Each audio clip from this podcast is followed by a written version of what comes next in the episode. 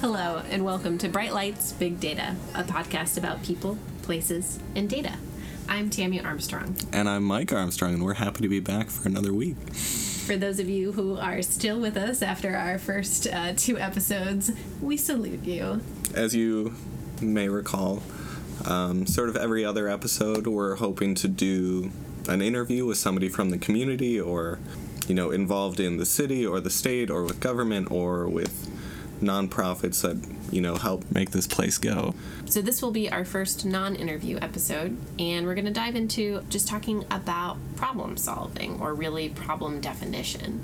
Whether you are looking at data science or urban planning or probably really any industry, there's kind of an overarching problem solving process that you use whether or not you realize it and I think all successful projects and problem solving processes um, really need to start with a tight problem definition or a strong problem definition. So, we're going to talk a little bit about how you do this well and how have we done this? How do we think this works well? One of the things that always comes to mind for me, and one of the first things we talked about in school for planning is this idea of wicked problems. I don't know if you've heard that term. Is that like from Boston? Oh yeah, that's where all planning started. So we just got wicked problems. Sorry. You're so good at accents. oh lordy. So yeah. Um, but wicked problems. I would think you would actually be more familiar with it from your econ undergrad. They are either so complex or in- interconnected to other problems or have so many contrasting and diverse opinions that it's not something that you can have a clear answer to. Mm. So, like, if you talk about the economy, there are so many variables that impact a single policy or decision. Um, because it is so kind of widespread, it becomes this tangled mess no matter how hard you try to define or um, sort through that problem. We recognize from the beginning we're going to do our best to define the problem, but it is never going to be perfect and it is never going to be clean. Yeah, that's really interesting because I think for you know business or when when you're working with a single organization, so whether that's you know for profit or or when I was working in schools for fundraising. Um, you know it, it's it's enough within your control that you can minimize those different opinions. Um, you know it's, it's a matter of maybe coordinating across different departments or or a limited set of stakeholders. But yeah in government and urban planning you're dealing with just a ton of different constituents um, with different backgrounds and different opinions. So that's really interesting um, also, just a slight aside, I feel like this happens, and this is a great case for why I think this show is important too. Like, um, we've been married for eight years and together a couple more years, and there are still times where you'll be like, you'll probably know this from your econ background um, from my undergrad, and I immediately just feel like, oh, maybe I missed that chapter. like, no, no, it's just we still make assumptions about what the other one does that, um, you know even knowing each other so well, like there's a lot of mystery in, in, what each of us does and what, what everybody does. Well, it's one of those like I don't know what other people call it. Um, yeah, I've never but, heard this term. But like before. for econ, I'm sure you've talked about like. I guess you did more micro economics yeah, instead of it's, macro, it's but it's theoretical. It's not so much about like at least in undergrad. It's not like here's how you get stuff done. It's it's very theoretical. Like here's how interest rates work. Yeah, you know, you're not really thinking about problem solving per se. Um, but so for this, I mean, one of the big projects we did recently was water trails. Um, we looked at sort of the entire entire central Iowa region, um, at all of the rivers and a lot of the major creeks in the area, how they work together as a network, and created a regional vision for what they could be. That is kayaking and powerboats and um, you know, fishing and, you know, environmental um, habitats and um, water intakes for utilities. Like, there are so many competing uses and desires and visions for that. Um, is that we hope to create a very positive sort of amalgam of all these different things, but there's no way to make everybody happy mm-hmm. on a project such as that. Like, there's never going to be a this is the right solution. Well, so that's really interesting. I mean, problem definition can be really broad and overarching, but it's still, in my mind, it's kind of what does success look like for this project? You know, Right. how will you know that you've done it? Um, so for like water trails, for example, how did you define your goal and like what did you want it to look like at the end? How would you know that you did it? we had a steering committee for it. I mean, there was no way we could just do it as staff.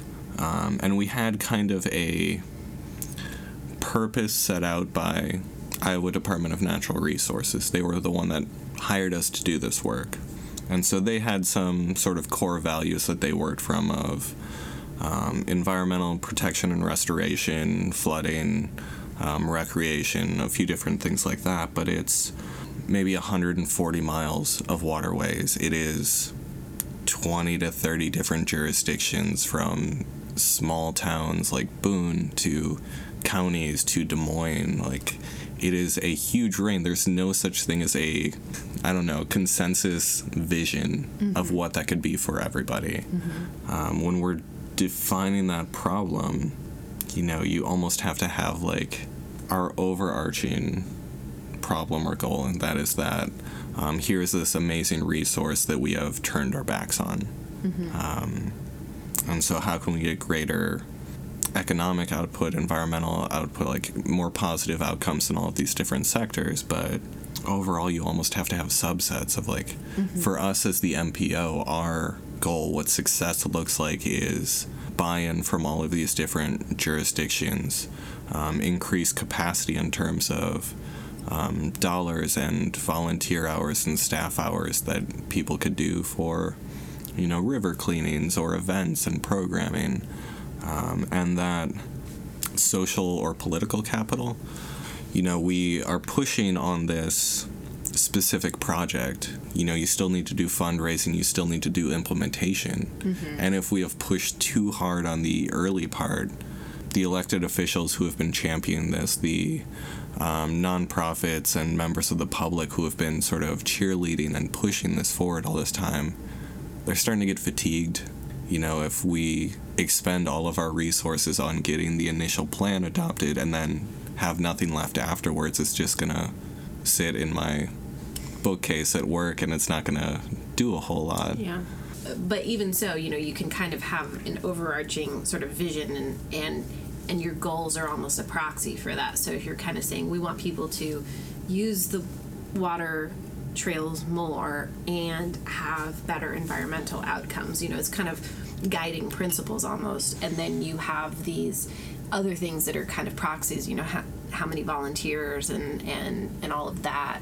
Um, and you can use kind of um, there's a framework called SMART goals that a lot of people are probably familiar with, which I believe is specific, measurable, uh, actionable, realistic, and time bound.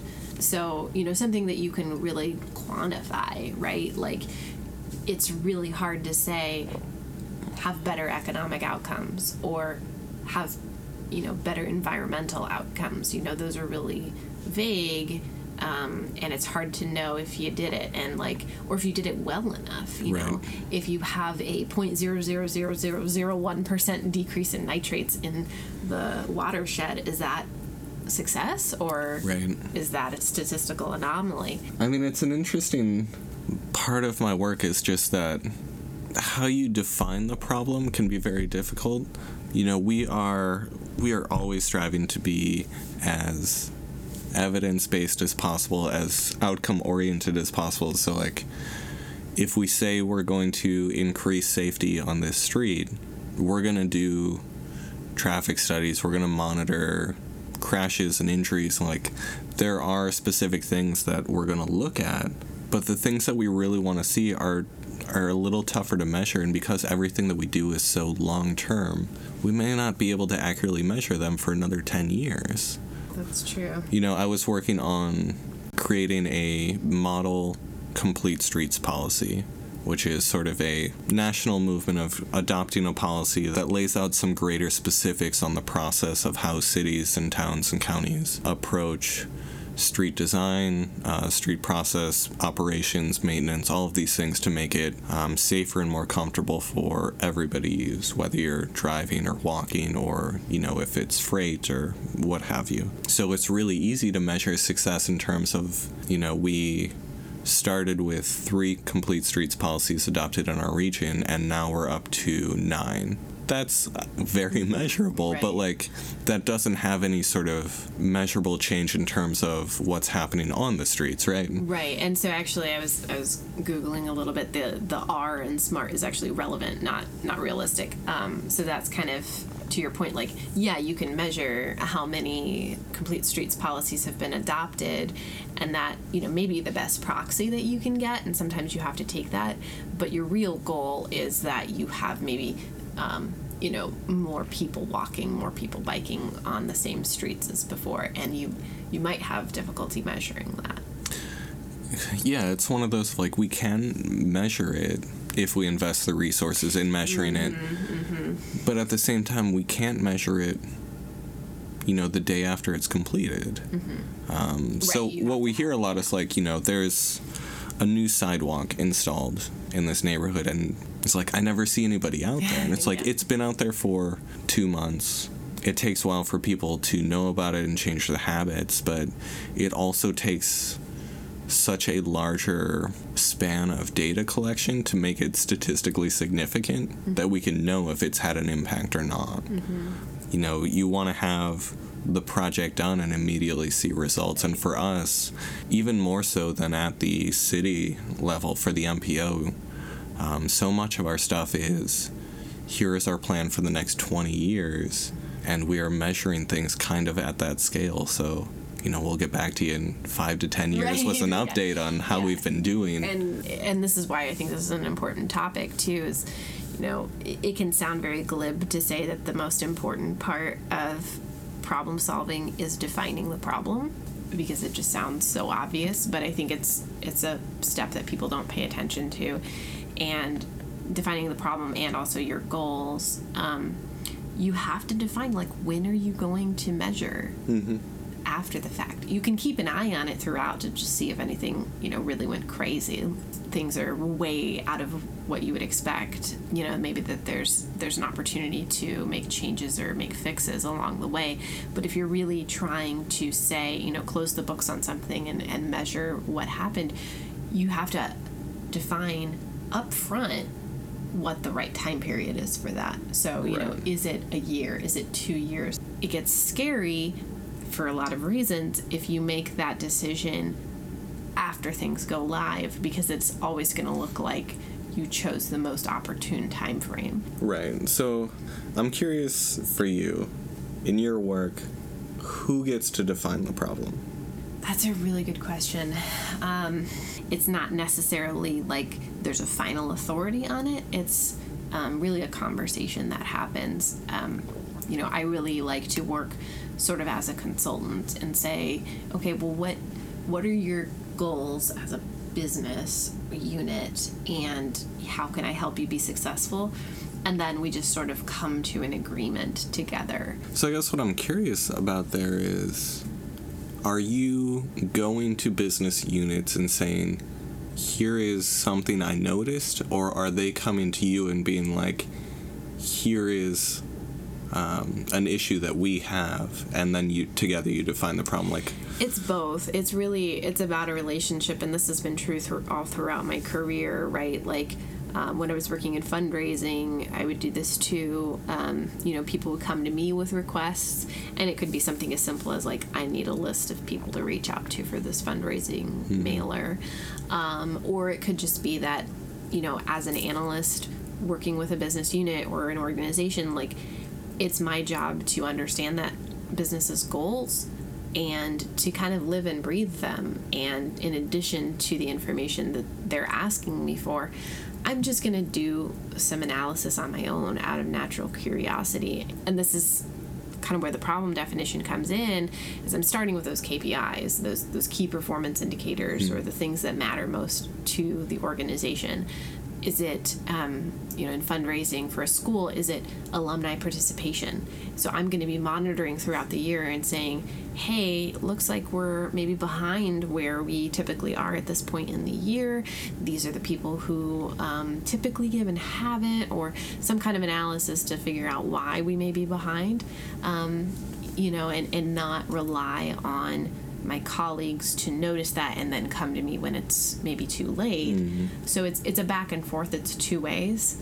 Yeah. Um, because I think too, like especially when it comes to analyses, the people who are the subject matter experts in in getting the work done are so involved and so busy that they either don't have the time or maybe don't even understand the opportunity to get that analysis.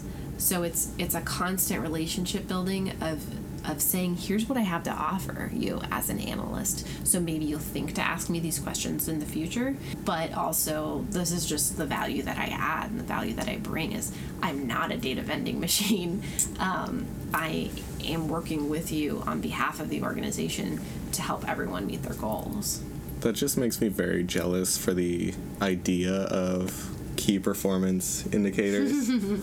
so you would hope this isn't the case for a business or you know a school or an organization um, that can be a little bit more tightly defined but one of the biggest things that comes up for us for problem definition is that different people or organizations have directly contradictory definitions of the problem mm, mm-hmm. so we can look at a street and you know somebody can see it and be like there's a safety issue here. Mm-hmm. um, and somebody else can look at that same street with the exact same metrics and be like there is a congestion issue here. Right. And the solutions for those two things are directly at odds with each other. Right. Um, or when we you know even just when we talk about congestion as a region like how much traffic we have it's something that like this is more of a personal opinion than mm-hmm. an MPO one, but you know how people understand and define congestion is so different that it makes it difficult to define problems. Um, yeah. So I see congestion as a measure of activity. And so we want a level of activity. The places that do not have any congestion are places that are basically economically desolate mm-hmm. or so overbuilt that they will eventually go bankrupt. Right. And I think it could be that both of those metrics together are important um, in an ecosystem of other metrics. So, you know, I think it's pretty rare that anyone has just one number that they care about because you just kind of have to have checks and balances to make sure that you don't kind of game the system um, in a negative way. Back to the fundraising for a school example, you could have really, really great alumni participation because you got $1 donations from everyone. And, you know, that was all you were asking for, and it was really easy theoretically even that is still tricky in reality but you know say you were able to do that you wouldn't meet your fundraising goal. You wouldn't be able to pay the bills in the next year, you know? And so those two goals together help offset each other and say, okay, well, we need alumni participation, but we also need to raise a million dollars, and we only have so many alumni that are going to donate, so a dollar per person isn't going to work. Um, and so when you set up the right set of goals, um, and kind of assumptions and constraints, um, hopefully you can offset those. So, you know, in your example, it's kind of like, well, congestion of zero doesn't necessarily make sense. You, you would almost set a goal of like a range of congestion. Um, that 0% congestion or, or however it's measured isn't really the goal. It's right. you, you actually want to optimize congestion, but also have in conjunction there like we want to set a goal around revenue growth for the businesses in this area or parking meter revenue right. or you know something like that yeah and that's one where so much of our difficulty comes from so i agree like for congestion specifically we do want to provide or target a optimized range right like we don't want gridlock Yeah. everywhere. But we don't want empty streets because we're paying a ton of money repaving, um, snow plowing, and we're taking up, you know, public space that could be used for parks or could be, you know, used for businesses or, you know, a hundred other amenities and things that would add value. So we want to find that range, but the problem is that everybody has a different range. Me and you, we've moved around a bit, and we've had friends in different cities, and it's so Entertaining. it is entertaining, but like people have such different expectations everywhere, which is very difficult. Um, yeah, people would be like, "Oh, traffic was so bad. I had to go one mile an hour below the speed limit." People talk about traffic in Des Moines, and it is the range experienced here is so different from Raleigh or from Chicago. But to add to that, different parts of the puzzle, you know, elected officials or the public or business owners or engineers or planners also all have different ranges mm-hmm. of what they want to do. So, you know, city council members, they're looking at their next election in a few years, whereas we're planning for 30 years out. Um, so we, of course, have very different ideas of what is an acceptable level of congestion. Well, and I think that's when it comes back to what are you really trying to accomplish, right? Um, and congestion is really a proxy for something else, right? It's not that congestion is in and of itself bad, although I'm sure there's probably some people who might argue with that, but you don't need to raise a million dollars just to raise a million dollars. You need to raise a million dollars so that you can pay the electric bill for your school next year. You know, I mean there's mm-hmm. there's a higher purpose there. And I think it's important to keep that higher purpose in mind when you are setting the goals that you're not just picking numbers out of the air. Right. And it's it's that scale that's so difficult, right?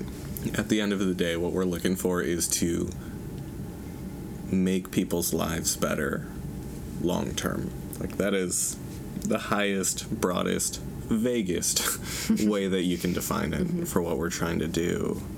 Um, but there are so there is nothing that we can do policy project, you know, whatever it is, that doesn't have trade offs. So when it comes to defining problems, it is so crucial um, to say up front what are our priorities. And we haven't done a good job of this, but um, I wish we could also set a hierarchy of those priorities. So, you know, travel time, you know, is important. I also drive places. You know, like I don't like sitting in traffic, but I need to know when it we work through this whole process and start to get to solutions is travel time more important than safety Right. or more important than um, economic development opportunities um, these are all good things, but if we just list them equally, we get to the end and we're like, well, the best we can do is create a futon. It's not a good couch, it's not a good bed, but it does a little bit for everyone. And Is that a term you use frequently in planning? uh, An so analogy. for transportation specifically, people talk about a stroad, which is a very dumb word, but it sounds like um, a dirty word. right? but you know, streets are places. That's you know, a street is mm-hmm. It's a um, destination. right. You are meant to be there at a street. You are going to a business. You're going out to eat. You're walking with your kids. A street is very local, and then a road is a connection between mm-hmm. destinations. So, you know, traffic will move a bit faster. It'll be more. The emphasis will be on getting pla- people from one place to another rather than being there. Mm-hmm. And instead of this, we frequently build stroads, which are 35 miles per hour. They have a lot of destinations, but they also try to move a lot of traffic through there quickly. And that is where the predominance of our accidents, injuries, fatalities occur. Um, and it is because we haven't built a good thing. We tried to create a compromise between these two competing interests, um, but we couldn't take a strong stand one way or the other. Um, because it, we couldn't adequately define the problem. We had these five different priorities, but the priorities, you know, are in direct conflict at times. So we didn't set a hierarchy of what is most important to us in this specific case. So I feel like we've talked about a lot of different things, kind of on a vague scale. So to give a specific example, you know, broad problem that was brought to you or that you had, and how did you really define it um, to something that could direct your project? Yeah. Um, so you know, if if you're trying to come up with like a data driven solution to something like you have to by definition have a well defined problem or otherwise you're just going to come out with summary statistics so like that's the perspective that I really have on a problem solving is trying to get as clear up front as possible on what that's going to mean and how you can actually achieve something. Um, and, and there can be an iterative process as you get into it and understand better, like, oh, the assumptions that I had at the beginning don't really work, and now we need to meet again and redefine the problem. But like going into it with that helps a lot one of the hardest examples I think I had of that was actually in graduate school. Um, my practicum team was working with um, RTI International in Raleigh. They wanted us to kind of optimize hurricane evacuations. Mm. And that, that was something we really struggled with for a long time. We had a couple months to work on this, and as a team, I think that was the thing that stressed us out the most was just really figuring out how to even approach this assignment. Um, you know, especially when you're in school, you can have these clear cut homework assignments. Like it was just optim, you know, make hurricane evacuations better, make hurricane responses better. Like that's so open ended. You could go a million ways with that, and we had to figure out, you know, what's what's is there a single number and what is it that matters the most in responding to hurricanes. And when you frame it that way, especially when we think about recent hurricanes and you know Hurricane Maria and, and things like that, um, loss of life, you know, it, it becomes really obvious. But it actually took us a while to kind of ask that question. You know, we started looking at like probabilities that certain areas would flood. You know, we knew we were focused on North Carolina, but we were trying to look at like well can we predict based on previous hurricanes what what routes they took. Are we bringing in weather data? We started with the data you know what all is available to us previous um, flooding and and geographical data and all of this. When really when we stepped back and thought about it from a more theoretical perspective and kind of that guiding principle it's like loss of life. That is what you want to minimize after that maybe loss of property. And you know we worked really closely with our, our mentors and our stakeholders. They taught us a lot about thinking about risk you know mm. that it's probability times severity. So you can have something that would be the absolute worst case scenario but it's going to happen one in a million times versus something that's maybe middle of the road scenario but it's going to happen a lot more frequently. That's the one that you need to combat because in terms of total risk that's higher Hmm. Um, that's what you prioritize. So that helped us a lot in determining okay, and we, we got to the end saying we need to make sure that the most people can either seek shelter or be evacuated in the shortest amount of time possible. And that guided everything from there.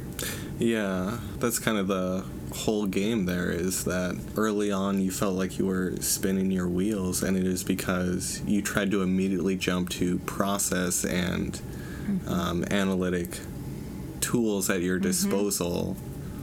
Um, without we literally knowing. were like whiteboarding, like, well, here's all the techniques we could use in the models before we even really had the problem defined. Was it a glass whiteboard that you can flip either way.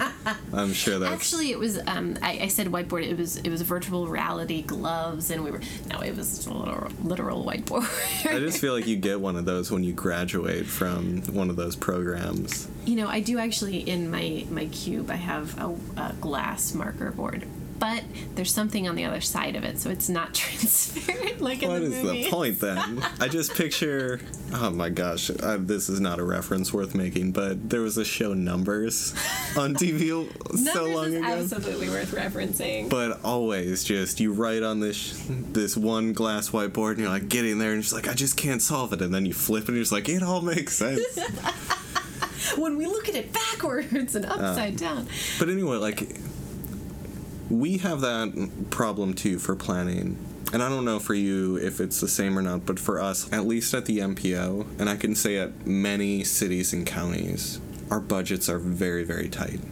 So mm-hmm. capacity is very, very tight. Mm-hmm. Um, and so if you're trying to crank out these projects at a minimal budget, you're trying to move as fast as possible, and it's Yeah. so easy to jump ahead to step three, four, five Absolutely, yeah. one thing that comes up for us a lot that we really try to bring into that problem identification definition and then the next steps after is that it's so easy to have implicit assumptions about things. Mm-hmm. So that problem definition is very important to us to take a step back, figure out who's impacted and mm-hmm. how we can best define like what are the highest ranking priorities or values that we're going into this before we start to get into the weeds. Mm-hmm. Absolutely. I, yeah, I think from my perspective too, um, really documenting your assumptions and being explicit about it and sharing it with your stakeholders. You know, I'm generally serving a customer, an internal customer of some kind, who's then in turn serving maybe an external customer. So it's it's very obvious to me that like I should take and again, it comes down to time, right? Like, do I have time to follow this really great process? We don't always. But, you know, turning to them and saying, hey, this is what I'm thinking, these are the assumptions that I'm making. Um, and sometimes those are valid, and sometimes they say, actually, you shouldn't even be including this population because they follow a completely different process. So the solutions for them won't match the solutions for the rest. Right. I mean, when you first mentioned evacuation, evacuation means getting out of the area. Mm-hmm. And so it's so easy to be like, all right, what matters most is like the percentage of people that we can get out of the area. But if you stop and take the time to really go through the problem definition, you can start to get into like there are people who do not have access to a car mm-hmm. or have medical needs. I think about that scene in is it the second of the newer Batman movies, like Dark Knight Rises? Mm, maybe. Oh man, One with Bane? That was the third one. well, it's a good thing that we're you know not a pop culture podcast, but um, you Joker? know the Joker had planted these bombs, and so they talked about yeah. like evacuating hospitals, and those Mm-hmm. have such different needs than evacuating residences and You businesses. Power and IVs and yeah. And so when you start to like take a step back and be like, you know what, our actual problem definition, like what we're going for is to have the greatest impact on, you know, loss of life. Mm-hmm. And so then it becomes, you know, how do we get people to the facilities that they need instead of just out of this radius? right. Still mission accomplished. Right, and that was really interesting. So you know, once we had, it's it's almost magical, like how getting the right problem statement just lights the way for the rest of it. You know, we decided to narrow our scope just for the study on uh, a single county, a coastal county in North Carolina, and you know, we created a methodology that can be replicated anywhere, but um, that was our focus. So, you know, I looked up that county's disaster response. You know, what were they currently doing? I called up um, the people who ran the shelters and talked about, you know, how do your shelters work? How do people know which shelter to go to? How do you make sure that you have enough shelters currently? And we learned a lot from that. One of the things that was surprised me was pets. Um, it's something I just hadn't really thought about, even though we have a pet. Um, you know, that can really matter to people. Like I'm not going to abandon my animal. And so the the county we were talking to, they actually had some of their shelters designated as animal friendly shelters, so you could bring your animal and, and not let that be a barrier to being safe. Um, so yeah, it gets very complicated in a hurry. Um, and that makes that those guiding principles and goals all that much more important as well because you can get really lost in the weeds and start going down paths that aren't really helpful to your your end goal. So yeah we, we really learned a lot through that process. So yeah um, two very different industries and and different approaches um, different scales of problems but but I, I hope that we've made clear here just how important it is to have that as the beginning. You know, it's it's not just a checkbox. It's not how you get your work. It's it's the work. Really, it's it's a huge part of the work to define that problem well um, and define it with your stakeholders. That's it for our episode this time. Yeah, thanks again for coming out and listening. Um, our plan right now is that our next episode is going to be with Jessica Avant, and she is going to walk us through some of the uh, intricacies of the Des Moines Parks and Recreation Board. Please uh, interact, look us up on Twitter at uh. You know, give us a rating, subscribe on iTunes, Google Play, wherever you get your podcasts. If you have suggestions, feel free to reach out. But otherwise, thanks for listening, and we'll see you soon. Yeah, our next episode should air on July 2nd.